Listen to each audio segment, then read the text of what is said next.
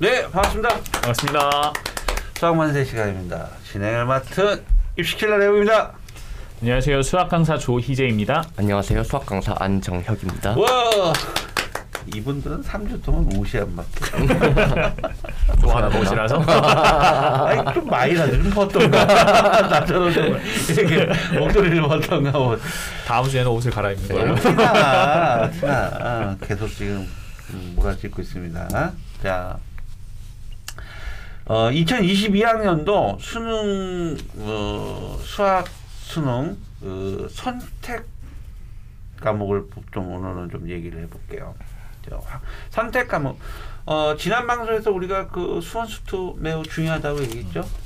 그래도 또 확률 통계, 미적분, 기하를 또 선택을 하지 않습니까? 네. 근데 음, 다들 아시겠지만 미적분과 기하는 보통 이과를 지원하는 학생들이 주로 이제 선택을 하는 거고 그다음에 확률 통계는 문과를 지원하는 학생들이 대부분 선택하는데 아 그냥 나 이거 되게 불편하다. 그냥 이과생 문과생 그렇게 얘기하자. 아, 나 이거, 이거 괜히 뭐 누가 또 다그 이과생 문과생 없어진 지가 언제인데 그 어, 아직도 그렇게 얘기하냐고 뭐 이렇게 댓글 달렸는데 아 방송에는 좀 이렇게 좀 편하게 좀 얘기했으면 좋겠어요. 뭐 어, 우린 모르나? 알아요. 문과이과 통합된 거 근데 좀 방송을 하다 보면 말이 좀 그렇게 하면은 그럼 이과를 지원한 학생들 길어지잖아요.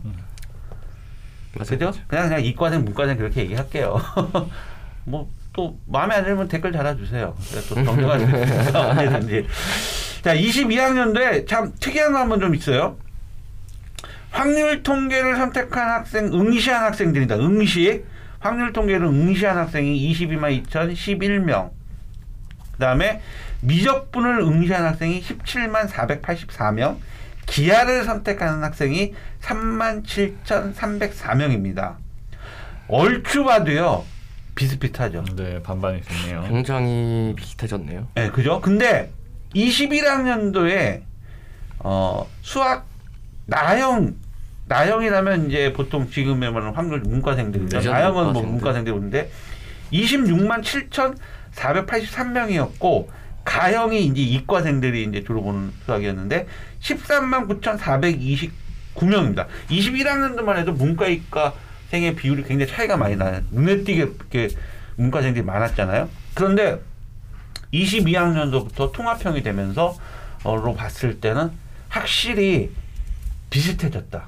한 5대5 수준으로 네. 되어 가는 것 같다. 뭐 아무래도 의학 계열의 영향이 큰 것 같아요. 약 대가 22학년도 1,700명 정도를 네. 새로 이제 모집을 하다 보니까 아무래도 좀 그런 어, 이과를 어, 또 음, 선호하고 응시하는 그런 부분이 생긴 것 같고 또한 음, 특이한 점이 뭐냐면 22학년도부터 특이한 점은 서울대가 문과생들인데 정시에 수학 반영 비율이 40%입니다. 어, 엄청나게 많죠. 성균관대 또 40%가 넘고 수학. 43%였나요? 예. 그다음에 서강대가 43.5%까지 또 나와요. 그다음에 중앙대 경제경영의 문과생인데 45%입니다. 다 아니네. 음. 이거는 어 이- 이과생들이 자칫 잘못하면은 교차 지원을 네. 해버릴 수 네, 있는 네, 네. 기회가 만들어지는 거죠. 표점도 굉장히 높잖아요. 지금 네, 네, 맞아요. 올해 같은 경우는. 네. 그리고 이과생들은 1등급이 많고 만점자가 수학 만점자 표점이 147점이었어요. 어, 이번에 많이 높아요. 예. 작년에 수학 만점자 표점이 137점이었거든요. 10점이나 10점 이상이 상승된 거죠. 큰, 예, 진짜 큰데. 예. 그러면은 만약에 문과에서 이렇게 수학을 40% 이상을 반영을 해버리는 주요 대학에 40% 이상 반영을 해보면 이거는 뭐 당연히 이과생들이 경제 경영 쪽으로 유리하게 어, 넘어갈 수 있다. 근데 특이한 건 문과생은 못 넘어와요 이과로. 맞아요. 일단 수학이 그랬죠. 지정이 되어 있고 어 미적이나 기하가 지정돼 있고 뭐 미적이나 기하 뭐 이 문과생이 하나 선택했다 해도 또 하나 걸리는 게 뭔지 아세요? 과탐을 꼭 봐야 됩니다. 음. 그렇기 때문에 아무래도 문과생이 이과적으로 넘- 넘어오기는 쉽지 않은 것 같고 또 반대로 이과생이 문과를 교차 지원하는 거는 굉장히 수월하게 되어 있고 조건도 좋아요. 음. 그래서 이 선택 과목 그러면 이제 지금부터 확률 통계 미적분 기하 올해 첫 해 응시생의 이제 비율들은 다 나왔습니다. 나온 상태에서 그러면 그렇다면은 확률 통계 미적분 기하 뭐 어떻게 구성되어 있고 또 어떻게 준비를 해야 되는지 우리 또 전문가 선생님들이 좀 어, 말씀을 좀 부탁드리겠습니다. 어, 일단은 확률 통계 이야기를 한번 해보고 싶은데 네. 어, 저는 다른 것보다 이제 미적분이랑 확, 확률 통계 파 단어는 선택 과목은 조금 수학 하에서 이어지거든요. 그래서 수학 음, 하에 있었던 경우의 수와 음. 순열 조합 파트가 그대로 이어지면서 확률 통계로 넘어가기 때문에 만약에 이제 확률 통계를 준비하는 친구들이 있으면 거기서부터 다시 한번 타고 오는 게 좋을 것 같고 그렇기 때문에 확률 통계는 공부를 할때 수one, 수two 확률 통계를 세 가지 three pass로 다 같이 진행이 가능해요. 물론 시간은 뭐 그만큼 투자를 해야 아, 되겠지만 수one 수two 확률 통계 네, 한꺼번에 네. 할 수가 있죠. 어. 그러면 만약 미적분 같은 경우에는 연결 수two에서 연결이 되기 때문에 네. 저도 추천을 하는 게 수two를 하면서 미적분 다시 한번 보고 이런 식이 좀 좋다라고 생각을 네. 하고 있는데 음. 확률 통계는 이- 이렇게 친구들이 한꺼번에 진행을 할 수 있다라는 장점이라고 볼 수도 있고 그래서 친구들이 그런 게 있고 그리고 확률 통계에서는 뭐 보통은 이제 경우의 수 확률 확률 파트에 대해서 친구들이 많이 집중을 하고 준비를 하는데 결국 어렵진 않은데 통계 부분을 많이 안 다루다 보니까 친구들이 어렵지 않은 문제를 틀리는 경우가 있어서 그런 것도 반드시 체크를 할 필요가 있는 단원이라고 생각을 해요. 음. 어, 확통 얘기에서 이제 이번 이 수능을 통해 뭐 바뀐 부분 아니면 좀 어려워지기 시작한 부분이라고 하면 아 어려워졌어요? 어, 통계 이번에, 부분이 네. 예, 조금 오. 어려워졌어요. 확통 이전에 나왔던 이제 같이 나왔죠. 이전엔 그냥 시험지 자체에서 확률 통계 문제가 뭐 일곱 여덟 개 나왔던 상황이었을 때는 지금 선택 과목으로 됐을 때보다는 쉬웠어요. 네. 네, 근데 이번엔 선택 과목으로 되면서 사실 미분 미적분과 기하는 쉬워졌는데 확통은 올라가고 조금 올라가. 네. 예. 문과생 주기 좀. 그래서 사- 이제 학생들이 치, 치고 나니까 왜 나영이랑 좀 다른 느낌인데 싶어서 이제 조금 줄어들지 않았나라는 네. 생각도 좀 들고 알고 보니 뭐 쉽지 않은 거죠. 어, 보니 이제 이전에 그렇게 뭐 조금 힘을 줘서 안 냈던 이 정도까지는 잘 안 나왔는데 싶었던 통계 부분이 조금 어려워지기 시작했어요, 다시. 어, 아무래도 학생들은 더 어렵게 느끼는 이유는 통계라는 파트가 확률과 통계에서 가장 마지막 단원이거든요. 예. 아이들이 앞은 열심히 하는데 뒤는 힘이 좀 딸려요. 맞아요. 예, 그래서 통계 단원에는 또 이 용어들이 좀 많죠. 네. 표본 평균이라는 게 나오고 표본 평균의 평균이 나오고 모평균이 또 네. 있고 그래서 친, 아이고야. 친구들이 용어 정리를 잘 못하죠. 네. 다른 단어고 그 단어가 어떤 뜻을 갖고 있는지 이게 차이를 좀 잘 봐야 되는데 수학은 일단 큰 틀에서는 하나의 단어라도 다르면 그건 다른 네. 문장, 다른 뜻 이라는 음. 이런 차이를 보는 게 일단 커요. 공통점과 차이점을 봐야 되는데 어, 지금 그런 부분을 조금 섬세하게 보겠다 하는 것 같아요. 음. 그래서 확통을 공부할 때는 조금 더 섬세하게 봐야 되고 어, 추가적으로 조금 확통 공부에서 필요한 거는 어, 유형 정리는 확실해요. 확통이. 다른 것보다 더 확실하게 유형이 나눠져 있는 이제 과목이라 어, 음. 조금 개념 정리도 정리지만 문제 유형을 좀 정리해 나가면서 문제를 풀면 아, 공부를 하면은 조금 수월할 거예요. 일단 볼륨은 작아요. 양은 되게 네. 작은 상태입니다. 다른 데에 비해서. 그래서 아까 말씀 주신 것처럼 수학 1, 수학 2, 확통이 같이 들어갈 수 있다. 음. 그리고 확통은 꾸준히 해야지 안 까먹어요. 하루에 아, 세 문제씩 푸는 게 좋다. 아, 감을 쭉 꾸준히 잡아주는 네. 게 좋아서 음, 아 그렇구나. 통계가 쉬운 게 아니구나. 주사기 주사기를 이렇게 하는 거. 처음엔 주사위를 돌리기 시작하죠. 주사위가 많아지고 주 사위가 동전이 되죠. 그렇게 되는 거죠. 음. 그다음에 미적분은 또 어떻게? 음, 미적분은 아까 간단하게 언급을 했는데 결국 수투에서 이어지는 부분이거든요. 그쵸. 그래서 수투가 완벽 거의 완벽하게 되어 있어야 이제 미적분으로 넘어갈 수 있고 거기에 대한 걸 충분히 친구들이 깊 게 살펴볼 수 있는 자격을 갖추게 되는 것 같아요. 그래서 친구들이 미적분을 공부한다라고 했을 때는 반드시 수투부터 다시 다져놓는 게 필요하고 그게 기본이 되기 때문에 그러고 나서 이제 미적분에서 다루게 되는 여러 가지 함수들에 대한 구분을 확실하게 해주는 게 필요하죠. 초월함수는 어디서 나오는? 미적분에서 나와요. 어, 여기서 나온 거예요? 네네. 어, 이름 자체도 뛰어날 초자잖아요. 정말 고생 많이 했죠. 네. 어, 미적분에서는 일단 수학2 미리 한 번 더 볼 때 이제 음, 그래프의 개형, 다항 함수의 그래프의 개형을 그리는 방법을 일단 다시 한번 점검을 하고 난 다음에 어, 수학 2에서 그게 끝이 나면 한 번 더 보고 나면 미적분 넘어와서 이제 다시 그 미적분 안에서의 진짜 미적분을 보는 게 좋아요 그때. 일단 미적분의 구성은 먼저 이제 수열의 극한부터 시작이 되거든요. 함수랑 전혀 관련이 없는데 어떤 급수. 네. 어, 수학 원에서 나왔던 수열이라는 그 파트를 이제 한번 어, 어디 멀리까지 많이 어디까지 가나 한번 관찰해 보자. 이런 조금 관련이 없어 보이는 파트가 시작이 되고 사실 여기는 일단 현재 교육 과정에서는 수능에서는 고작 여덟 문제 나오는데 그럼 그 부분을 강하게 낼 거냐면 일단 아직은 한 2, 3년 정도는 그 부분에서 강하게 나오지 않을 것 같아요.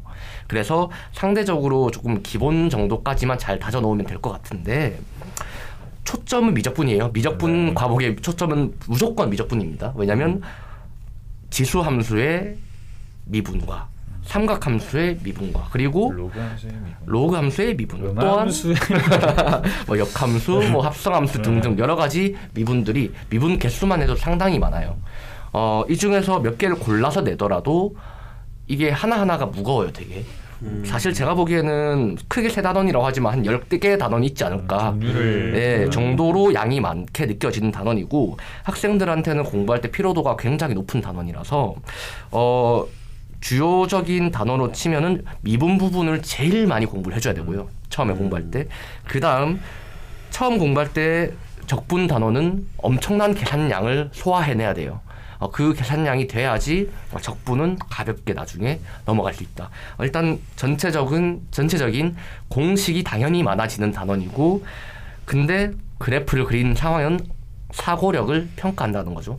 네, 그래서 아, 미분 부분 아무래도 주요 초점은 그래프다. 그래서 미적분 수능에서 나오는 것 대부분이 아, 그냥 그래프를 그려야 된다. 라고 보시면 돼요. 맞아요. 그래프가 핵심일 수밖에 없어요. 네. 네. 이번에 네. 응.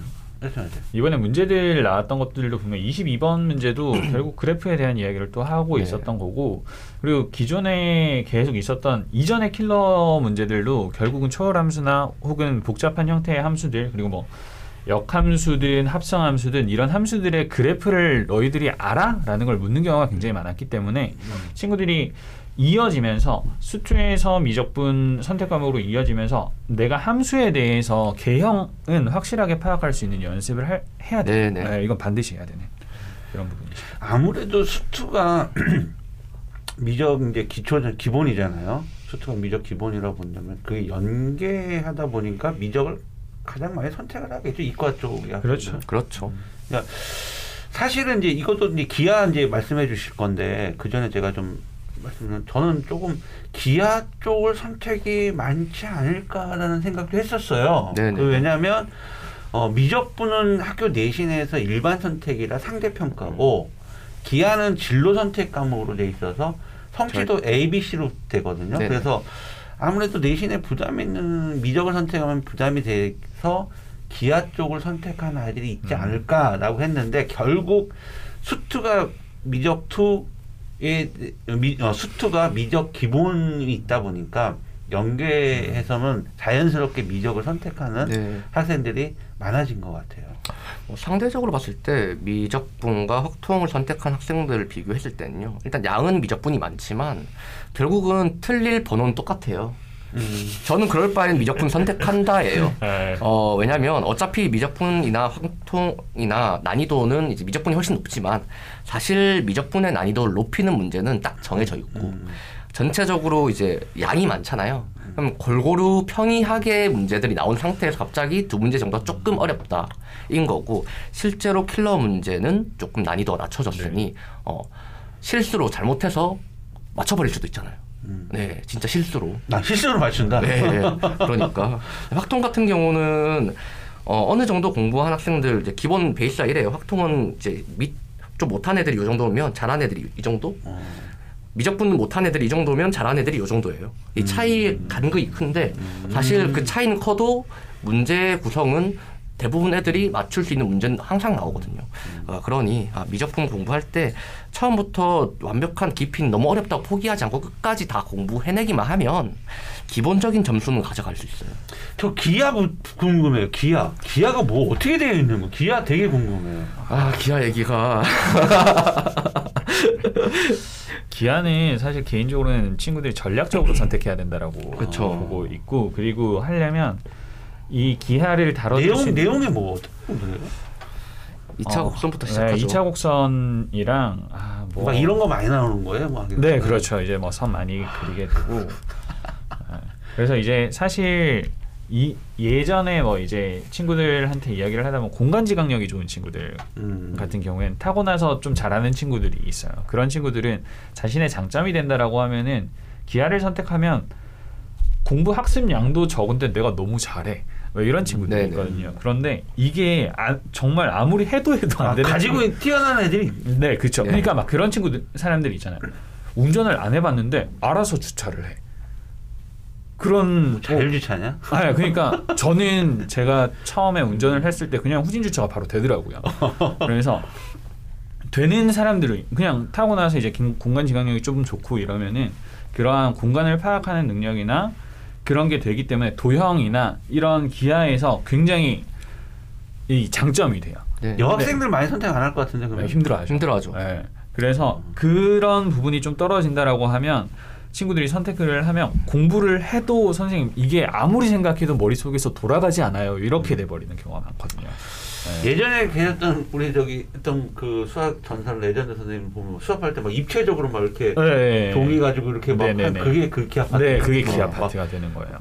뭐 3차원 뭐처럼 네, 네. 이렇게 네. 보고 막 그러는 뭐 다만 이번 수능에서는 그렇게 커다란 공간 지각력을 요구하진 않아요. 음. 어, 일단 이제 2차 곡선이라는 파트는 포물선, 타원 그리고 쌍곡선이란 걸 음. 다루는데 어쨌든 이 단원의 초점은 이 가장 기본적인 이 그래프가 어떻게 만들어지냐, 왜 만들어지냐와 음. 이 정의라고 하죠.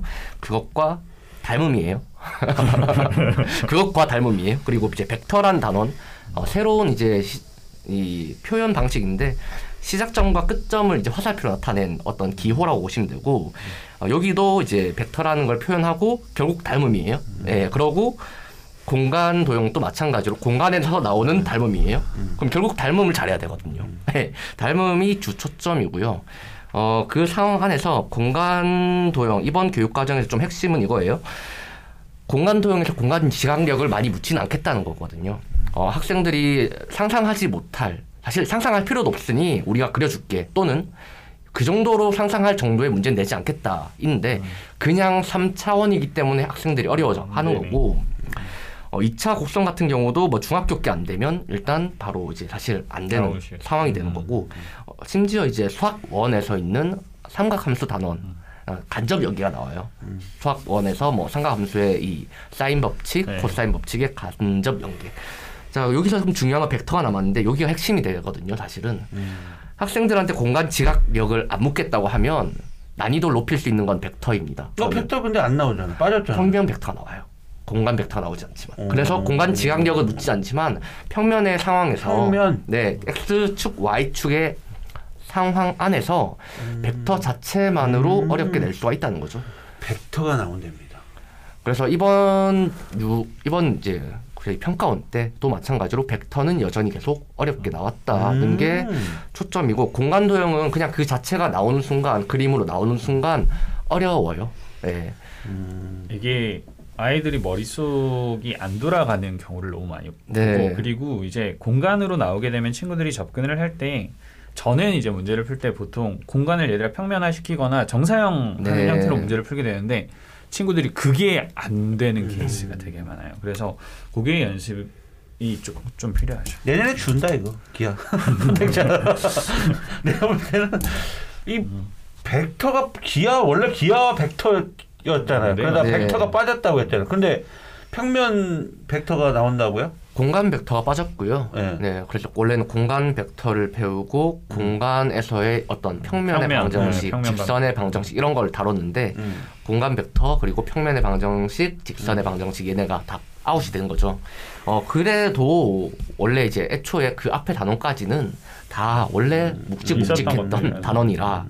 네, 크게 변한 건 네, 변한 결사가 빠진 것밖에는 빼놓고는 네. 그게 크긴 한데 또 그걸 거야. 아, 그게 크게 인, 뭐야. 있고 없고는 차이가 크긴 하지만 어쨌든 벡터가 다 날아간 건아 아니에요. 복잡해 미적분 해 그냥 미적분 선택해 그냥 선생님들 입장으로 봤을 때는 아무래도 이거 참 3만 7천 명밖에 지금 응시 안 했어요. 네네. 그러면 그 인원이 기한을 선택한 애들 나중에 수업 이걸 개설하기도 되게 힘들 것 같아.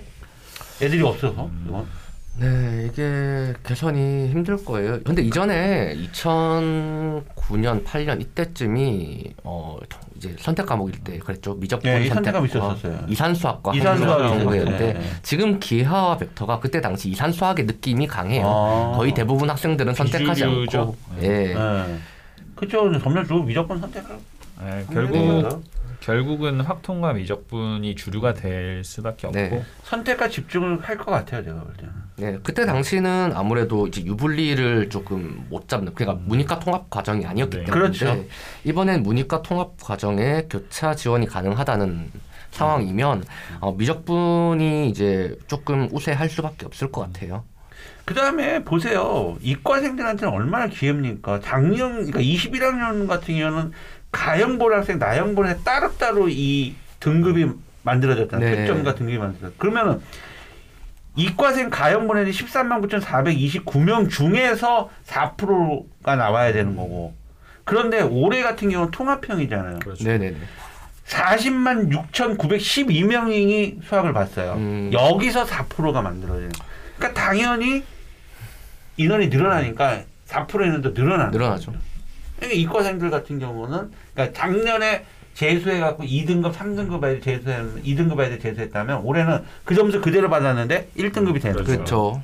그렇게 되는 어, 또 경우가 되면서 수능 최저 맞추는 데는 수월하지만 정시 상황으로 넘어가면 이거 박 터집니다. 그렇죠. 음. 지금 수학을 네. 잘친 애들이 많죠. 워낙에 많아서. 워낙 특히 상위권 같은 경우, 네. 이과 최상위권 같은 경우 지금 의대 의학 계열 요번에 정시 준비하는 이거 끝났구나 지금 이 방송에 나가면은 그래요. 그러네요. 정시 지원이 끝났네요. 예, 그래서 뭐 더 이상 얘기하면 안 될 것 같고 예. 아무튼 앞으로 내년에 내년에 이제 23학년도 네. 23학년도 준비하는 학생들 이 점 꼭 참고해 주시기 바라겠습니다. 아무튼 오늘 뭐 확률 통계 그다음에 미적분 이제 고3들 선택하는 과목에 대한 다 특 장점들을 다 한번 살펴본 것 같습니다.